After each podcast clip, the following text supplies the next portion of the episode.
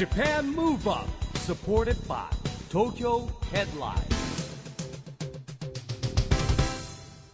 こんばんは。日本元気にプロデューサーの一木広治です。こんばんは、ナビゲーターのちぐさです。 Japan Move Up この番組は日本を元気にしようという東京ムーブアッププロジェクトと連携してラジオでも日本を元気にしようというプログラムです。はい、また都市型フリーペーパー、東京ヘッドラインとも連動して、いろいろな角度から日本を盛り上げていきます。はいさあ、市木さん、このはい番組では地方創生もよく取り上げていますが、はい。市木さん、ここ最近山口県に行かれてるんですよね？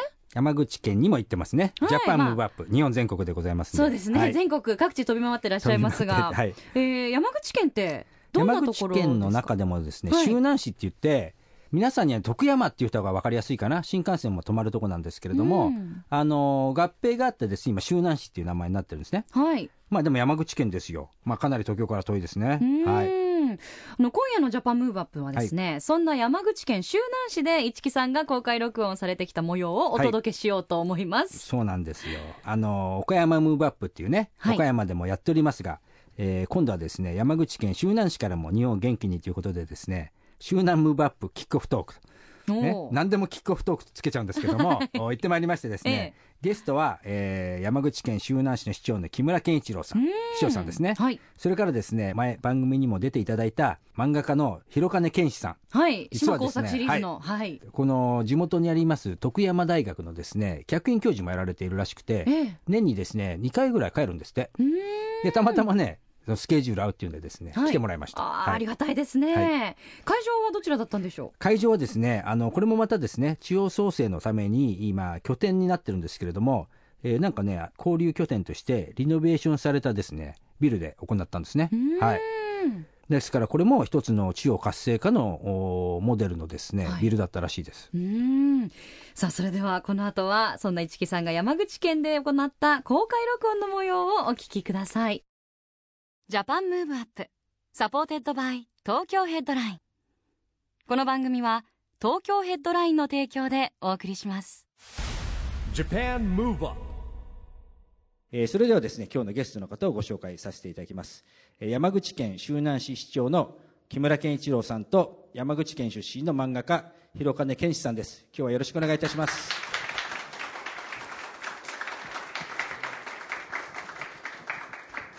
えー漫画家の広金と申します。よろしくお願いします。よろしくお願いします。周南市長の木村健一郎です。よろしくお願いします。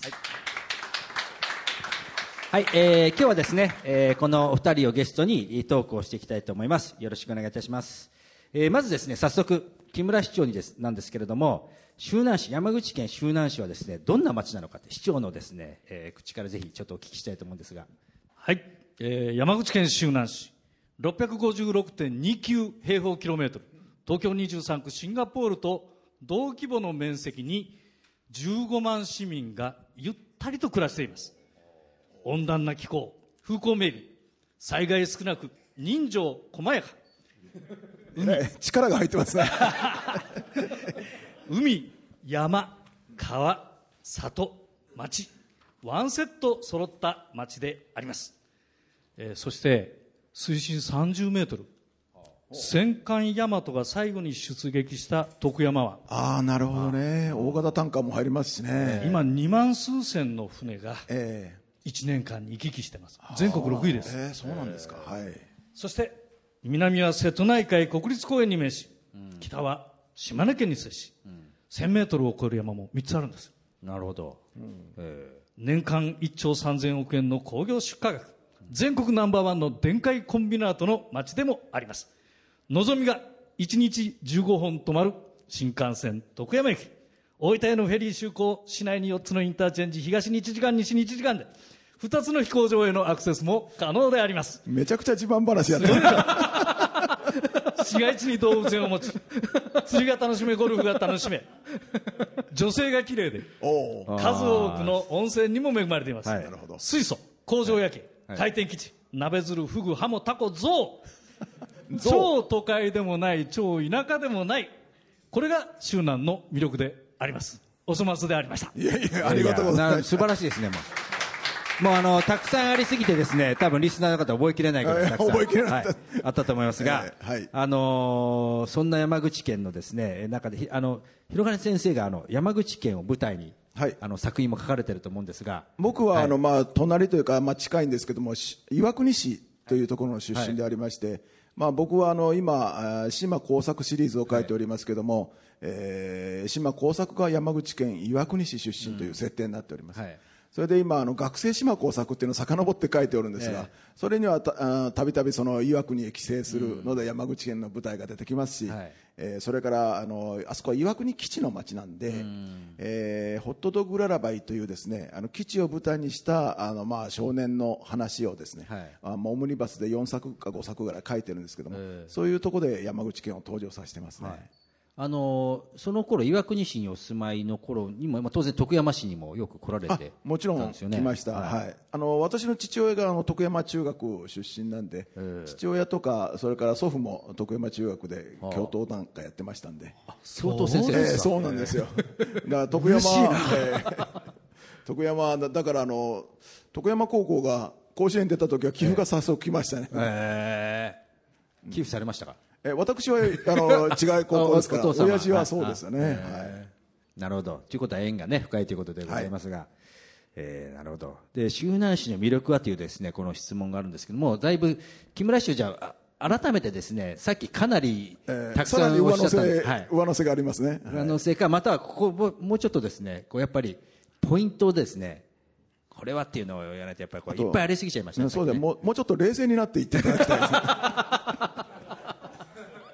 どうでしょうか木村市長やっぱりね、あのコンパクトな町、えー実は西2町が12年前に一緒になって、えー大きな面積の町になったんですが、市街地としては、えーコンパクト、でその理由は繊細にあったんですよ。はいはい、海軍燃料所があったので、そうですね。えー当時の市街地のほとんどが焼けてしまいまして、その後で、まあ、理想的なあー市街地の整備が行われるだから、都会になる可能性を大いに秘めた田舎の地方都市であるというところですかね。あの先ほどおっしゃってたんですけれども新幹線のぞみが15分止まるっていうのはやっぱすごいことなんですすごいでしょ？ええ、いやだ大体まあスーッとなんで15分止まるんですか？これは、首南合併した時は一本も止まってませんでした、私が市長になった時が5本。はい、8本10本15本。町が元気になってるってことですよ。儲かるから止めてくれるんですよ。なるほど、ね、なるほどね、ええ。やっぱどちら九州からもいっぱい人は来るんですかね？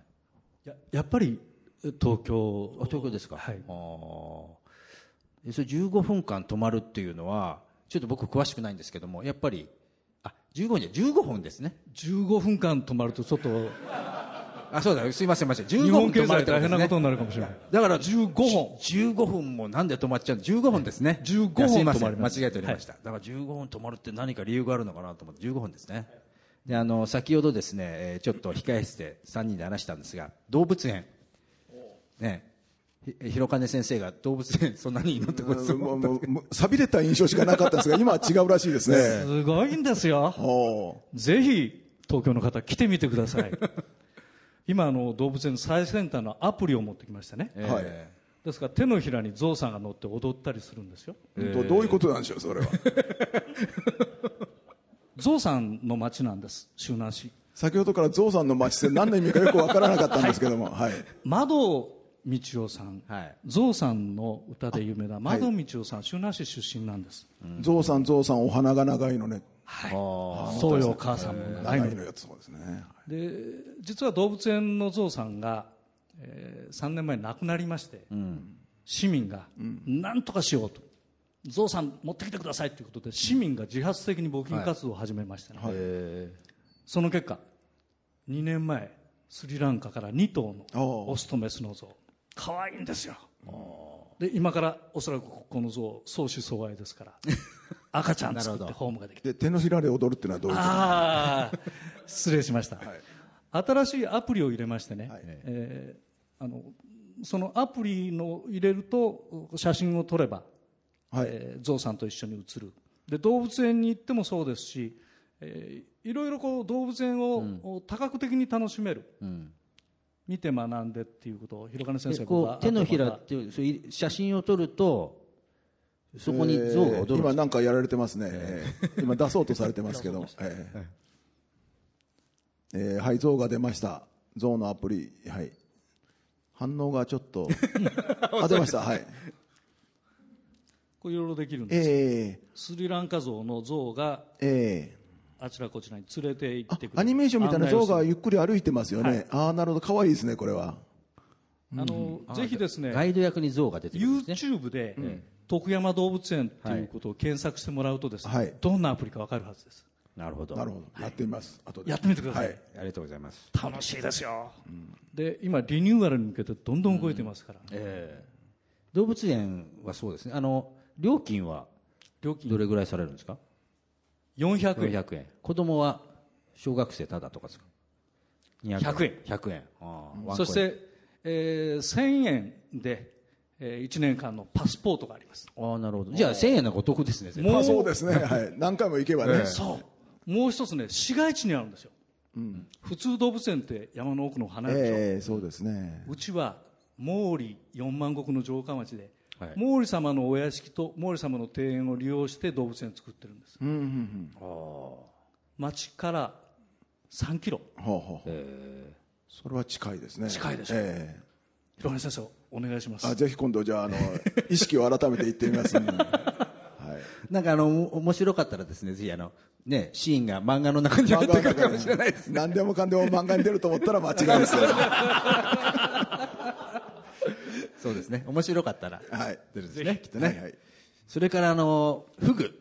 やっぱりあのねそうです、あのねね。あの徳山湾のあの沖のトラフグの白っていうのが一番高級らしいですね、ありがとうございます。あの下関、僕もハイドマリとか取材行きましたけど、やっぱり徳徳山湾沖のフグが一番いいっていう世界で一番美味しいのがうちのフグなんですよ。なるほど。白フグって言いましてね。え宿毛島という島があるんです、はい。えその宿毛島の漁師さんがハエ縄漁を発見された、発明されあそこが発祥の地ですね。た発祥の地です、ええそうです。ですから火もありますし。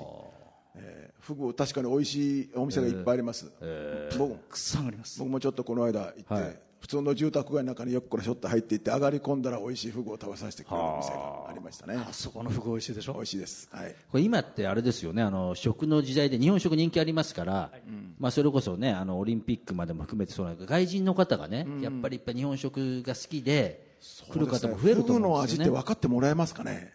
そうですよね。今誰誰かなんかまずあのいっぱいいろんな食の番組ありますからちょっと誘致してですねそうですね。来てもらったらどうですかね。外国人はあんまりフグをね多分知らないと思いますからね。知らないですよね。まあ高価なせいもありますけどね、あんまり食べないかもしれないですね。でもお寿司天ぷらも好きじゃないですか。いやフグっていろいろな食べ方がありますから、お刺身もそうですしフグの唐揚げなんて、あー美味しいですよね、唐揚げの中で一番美味しいですよ。美味しいですね、すごいでかい感じのフグね、ありもうぜひ外国の方にですから外国人の方もやっぱりあのこうねセレブな方もいるじゃないですか、もし本当になんかお寿司食べだけに来る人も今いるらしいですから、フグっていうのはあるんじゃないかな。ありますね。あとね石油コンビナートの夜景が素晴らしいと思うんですよ、ああなるほど。で今あのなんか工場萌え女子みたいな人がいっぱいいるんですよね。で海海辺からですね、はい。あのコンビナートの夜景を撮るのが好きな人たちがいるんで、そういう人たちも誘致してですね外から徳山湾からですね、あのコンビナートね、えー撮るってのはいいんじゃないですかね。やってるんです。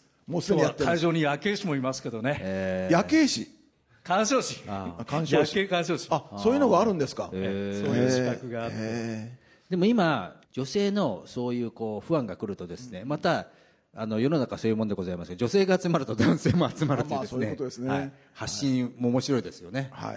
はい。女子は大切にしましょうね、はい、女子を大切にしたいと思います。御意はい。で、あのーそんな中ですね、あの今回、えー、広金さんがいらっしゃっていただいているのがですね、徳山大学で客員教授をはい、実は先ほどちょっと授業をやってきまして、はい。はい。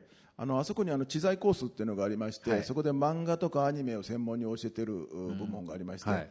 そこでまあ年に1回なんですけども、あの講義してるんです、はい。で毎年変わるんですが今年はですね、えー、広金流プロ漫画家デビュー術っていうのがありまして、はそんな術があったら俺も教えてもらいたい。でもまあどうやってデビューに至ったかというお話をですね、若い人たちに話して、まあ、編集者と付き合うにはこういうコツがあるぞみたいなこともですね、ちょっとえお話ししました。あ、なるほど。カリキュラム的には何分ぐらいなんですか？あ1時間やっぱり一コマですからええ。1時間半なんですけども、あの日本の学生さんもたくさんいらっしゃる。から韓国の方が結構いらっしゃって、ええ。はい。あの留学して、えー来てるんであの気合の入れ方は実は韓国の学生さんの方がですね入ってるってとこありますね、えーものすごい熱心です。今確かにクールジャパンもそうですけど漫画って世界的にすごいですもんね。そうですね、はい。特に日本は一番その、まあ、ある意味文化的に発展しているのが多分日本だと思いますね、確かにそうですよね。であの木村さんも今日大学にいらっしゃったもうさっきから言いたくて言いたくて言いたくて、あ徳山大学、ねえ教えてきました。ちょっとお昼一緒に徳山大学で偶然あればばったりとやって、らしいですね、え木村市長も授業をやられてたんですか？今日はねあのコンビナート産業、おその歴史と、これからどのような、あコンビナートや港湾にしていくかということをテーマにそれはあれですか？一般の学生さんだけじゃなくて市民の方も。一般市民の方も。ああそうです、あなるじゃあほどねエクステンションスクールみたいな感じですよね。早稲田でもやってますよね、なるほど、まあ、そのそれ年に1回ですか？木村市長。年に1回今やらせていただいてます、でその木村市長様がですね、えー市長になられて2期目ということでですね。これまでどんな取り組みとですねこれからどうするかっていうことをですね。ちょっと次はお伺いしたいんですけれども。市長になった時に自助共助公助というところから始めました。自分でできることを自分でしよう、そして友達同士仲間同士助け合おう、で最後はしっかり公が支えるよ、多分そういうことで一緒にやろう、助けよう、支えよう、まあ、これを中心にえー進めていきまして、はい。えーそうですね。庁舎建設を新たにえー着手しようと。はい。えー今、大変古い庁舎で大きな地震が来ると倒壊の危険性が、ああはいそれから小学校、公共施設の耐震化も加速しました、えー災害情報の収集伝達システム、まあ、いろんなことをしてきましたけども、あとはものづくりだけでなくて仕組み作りをやっていこうと思いました、えーさっき言いました、お互いに支え合う、う助け合う仕組み作りをしていこうということで、まあ、福祉の方でも、おもやいネットセンターっていうのを福祉の方では作りました、24時間365日あらゆる高齢者の相談ごとに十数人のお職員が対応する。とともに、まあ、今度お地域全体で、えー高齢者を支え合うという、そういう仕組み作りもやってきました。あの順番が最初が自助が出て最後は公助ということになるの。で、はい。まず自立する心をみんなに持っていただいて、自分たちの力でやって最後はあのまあ公の公の力でという参加するという形ですね、はい。そっちの方がいいです最初に公助が来ますとどうしても自分たちがやるということをちょっと怠ってしまうことがありますからね、ええ。なるほど。そしてあの今日のこの会場もですね、えー地方活性化まちづくり交流起点ということで、えー空きビルだったものをリリノベーションされているということなんですけれどもこういう取り組みもいろいろやられてるんですよね。若い人が活躍する、はい。次の世代っていうのはすごく大切だと思うんですね、だから私はもうともかく若い人がやりたいっていうことはよほどのことがない限り邪魔しない、なるほど、うん。やってみろって、これは私の姿勢です。あはい、ありがとうございます。であの先ほどねそれも控え室で出ましたけど中学校統廃合、まあ、学校の統廃合の中で何かこう有効活用をねまあ、学校は随分廃校になっているところがありますけども、まあ、建物は残りますよね、それを有効利用するという方針なんでしょうか？実はあのうち漫画やアニメやそして、えーいわゆるクリエイティブの産業を育てようというふうにはいはい思っております、はい。港とコンビナートで大きな富を創出しながら、やはり若者が活躍できる街にしていこうと、えーそういう意味ではですね、えー廃校になった中学校を利用しまして、そこに、えー、時和荘ってありますよね、はい。昔あの手塚治虫先生を中心にですね、はい。池袋にあったアパートなんですよ、でそこに手塚さんを慕って石ノ森先生とか藤子不二雄先生とか角出さんとかそういう人たちがたくさん集まって、大きな一大こうなんというか梁山泊みたいなやつを作って、はい。ええそこに編集者が集まってそこから漫画文化が発祥したとも言われてますよなねるほど。で私の考えは、その建物ではなくて、え。地域全体を東木場村にしたいなと、実は漫画の文化ってうち多いすごく、はい。あのあるんです、はい。エヴァンゲリオンの貞本義行さんも周南市出身でへありますし、はい。徳山大学にも知財コースまあ知財コースありますからね、だからキャリアデザイン学、はい。専門学校の漫画もあります。し、非常にそのやはりクリエイティブな若者たちが活躍できる場、そういう意味ではあの今日今ここで会場のおこの和光ビルリノベーションっていうのもですね、まあここに新たにキャラクター、ゲームのキャラクターデザインの会社、アニメーションの会社来ていただきまして、はい。ともかく若者たちがどんどんどんどん活躍できる街にしようと思いまして、この南銀座っていうんですけども私の夢は南銀座から秋葉原に変えたいなと。おー。なるほどそのぐらいの勢いで秋やろ葉うと思って原のようなね、ますええ。そうです。よでもそのとするとですよ、まあ、漫画だけじゃなくていろんなこう若者文化のねあのここ周南から発発信するというようなこう試みも考えられてると。あのねこれさっき自助共助公助と言いましたけど、若い人たちがガンガン頑張ってるんですよ、休館になってた映画館があったんですけどね、はい。11月にライブハウス600人、700人収容のライブハウスできるんですよ、もちろん山口県では第一ですし、はい。ええ中四国でも有数のライブハウス。楽しみですね。楽しみですねそれは。12月にはね、はい。市役所の前庭で山口の大学生たちがロックの選手権やるんですよ。おお面白いでしょ。いいですね、あの僕の記憶はあの記憶ではですねここにあの昔バブルの時代あったマハラジャってディスコがあったらしいんですよ。あそうなんですか、はい。あの東京にあったマハラジャが、はい。これね昔ですね、えー一流都市の条件はですね、丸いマハラジャリクルートって言われた時代がありましてあーなるほど丸いはなかったんです。ここにええ。マハラジャがあったって僕ええ。実はびっくりしたんですけども、あーそうなんだ。ということはやっぱそういう資質はね絶対あるポテンシャルあるんでしょうねきっとね、えーはい。ということでですねまあそういう話も聞きながらです。あの次はあの地方創生についてですね、えーお二人にお伺いしたいんですけれども、えー地方創生について必要なことをですねぜひちょっとお二人のご意見をいただきまずあの広金先生から。はい。はい。えー、とやっぱり地方創生、まあ、観光だと思います。であので今、観光客がどんどん増えておりまして、えー多分年間2000万という目標をですね、もうクリアしそうなんですけども、もうしてるのかな、ただあの、世界のお観光者数のランキング1位はですね、フランスで、それは年間8000万人以上来るんですね、その数にはまだ程遠いんで、ですね、日本にはあのフランスと同じ、あるいはもっとそれ以上のですね、見るところがたくさんあるんで、もうちょっとうまく外国人をたくさん誘致したり、そしてこの周南市にもですね、まあ、外国人がたくさん来るようなです、ね、魅力あるものをこれから作っていくべきだという気がします。あとですね、まあ、我々今段階の世代でもうリタイアして、はい。もう5年とか経つんですけども、あのそういう人たちにあのこれからまああの空気がきれいな、あの日本の地中海と言われるところにですねあの田舎へ移住するということもやっぱり考えてほしい、そこでそういう人たちを誘致する。と、あの今の我々世代って結構みんなお金持ってますから、はい。あの今1700兆円ぐらいあるやつの 1000兆円ぐらいは50歳以上の高齢者が持ってるんですね、その人たちを呼び込んで経済を活性化させるということも考えてもいいんじゃないかという気がしますね。なるほど。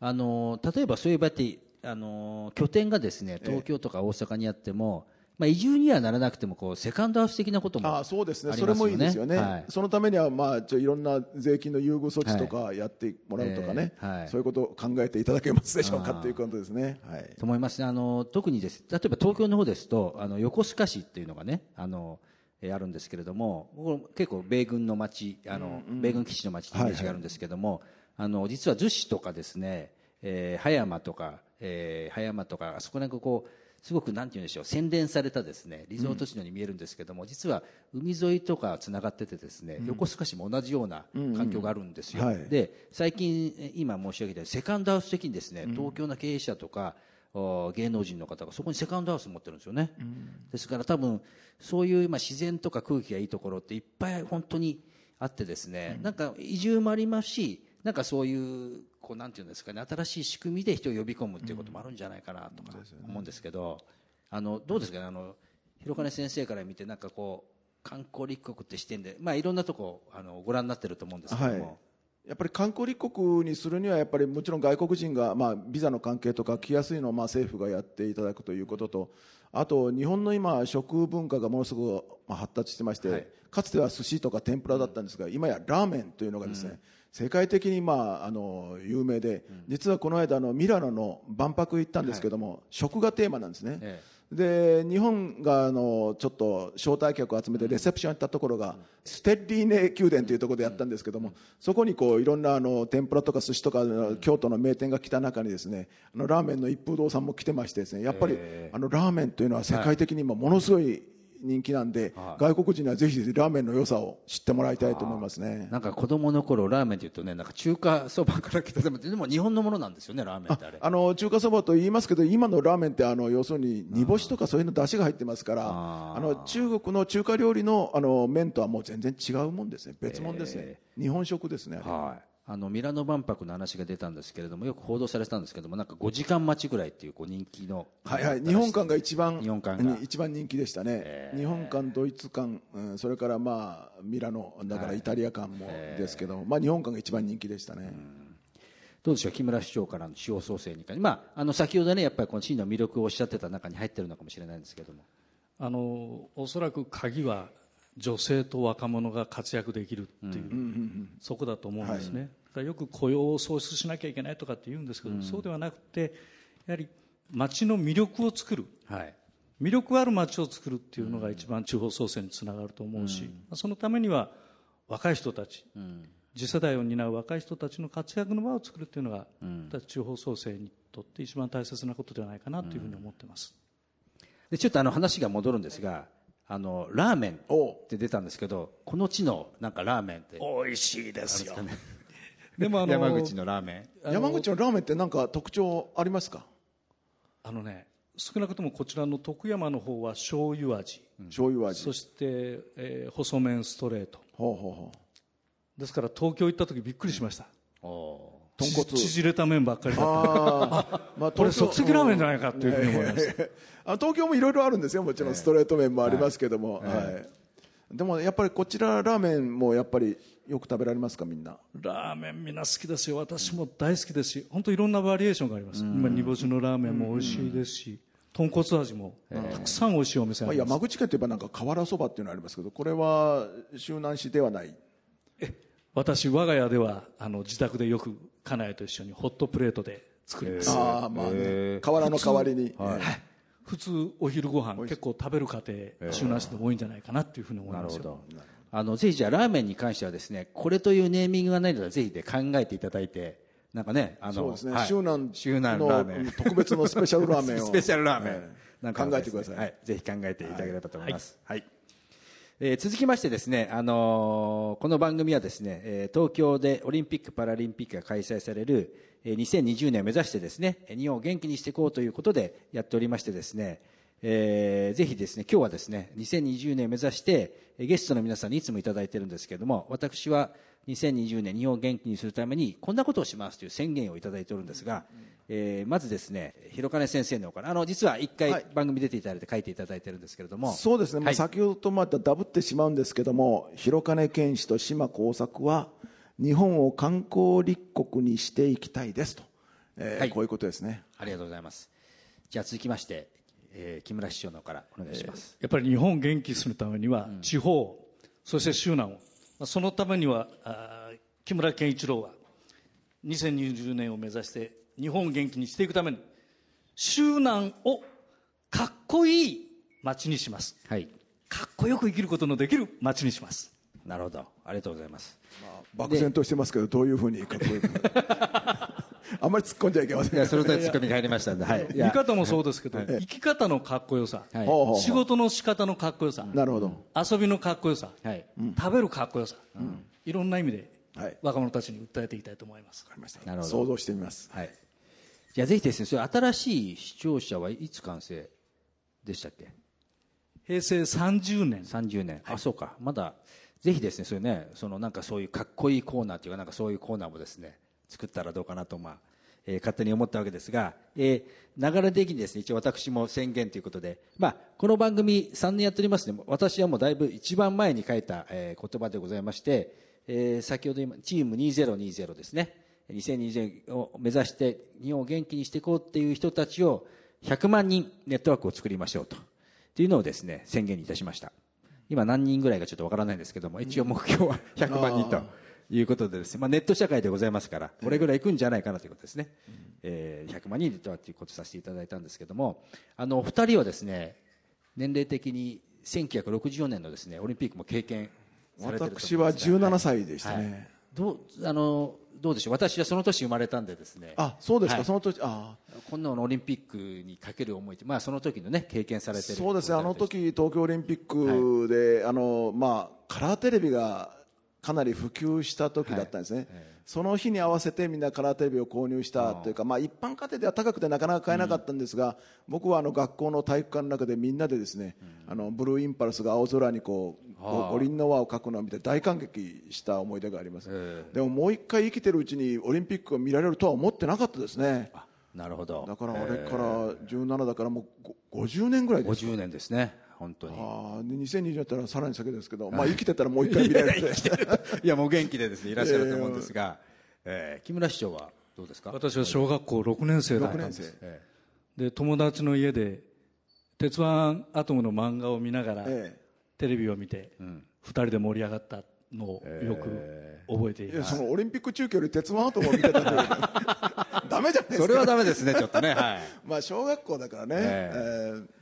あの閉会式の時がええ。すごく私感激しまして、みんな世界中の人たちがあの肩を組んで、ええ。自由に歩いておられましたそうねですね、はい。子供心にすごく印象に残ってます、はい。なるほど。えーでもまあ、それから50年経って、まあ、どうですか？やっぱりその、まさか来ると思わなかったですか？思いませんでした。えすごいことですよ、ーまあね、結構いろいろと今と問題も起きておりますが。まあねいろいろややこしい問題がいっぱいありますけどね、まあまあそれはクリアしてという形で、あの最初はまあコンパクトなね、あのお金のかからないオリンピックをって言ったのがいつの間にかすごいお金になっちゃいましたけど、まあね。なんとかしてほしいところはありますけどね。あの、ありがとうございました。えー最後にですね、はいあの、番組を聞いているリスナーにですね、メッセージをそれぞれのお方にお願いしたいんですけれども、えーまずはじゃあ、広金先生からおはい。あの私あの漫画家なんで、あの日本の漫画っていうのは世界に発信してすごい情報力を持ってますんであの2020年までに私が生きてたらですね、はいえー島耕作を、えー経済団体の長にさせましてあえー農業問題、はい。それから漁業問題にちょっと真剣に取り組んでいきたいと思います、はい。なるほど、素晴らしいですね。はい。で、木村市長お願いします。やっぱりかっこよく生きようぜっていうことです、でもう一つモットーは、はい。慌てない、焦らない。諦めない、リスナーにはい。私のモットーをそうですね。伝えました、えーもう一度慌てず、はい焦らず諦めず、はい。ということでですね、リスナーの皆さんもですね、そういう手に心がけて、2を元気にしていっていただけたらと思います。えということでですね、木村市長、広金さんとのトークセッションもそろそろ終了の時間となりました。えー今日のゲストはですね、周南市長の木村健一郎さん、そして漫画家の広金健一さんでした。どうもありがとうございました。どうもありがとうございました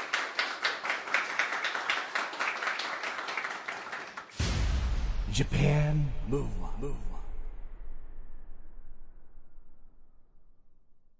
ということで今回は山口県での公開録音の模様をお届けしました、、はい。かがでしたか市木さん？いや、やっぱり地元の人たちの熱気っていうのを感じましたよね。あとは、やっぱりこの東京の方の人がですね、やはり地方の人と連携して盛り上げていくっていうこともですね、非常に大事だなと。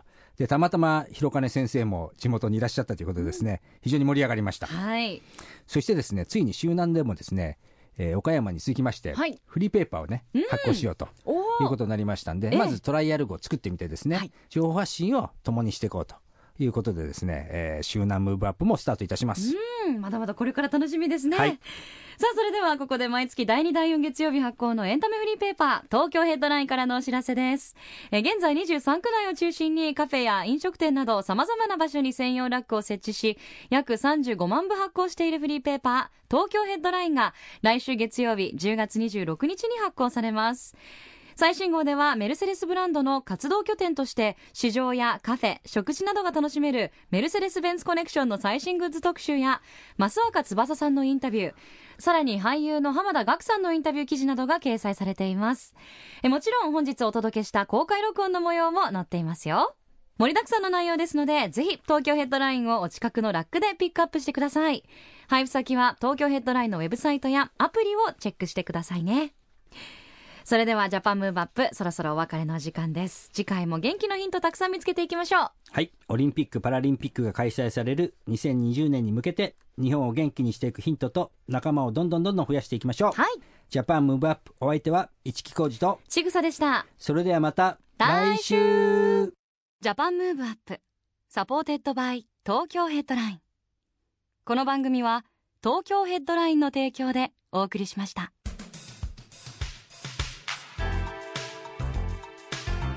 Japan Move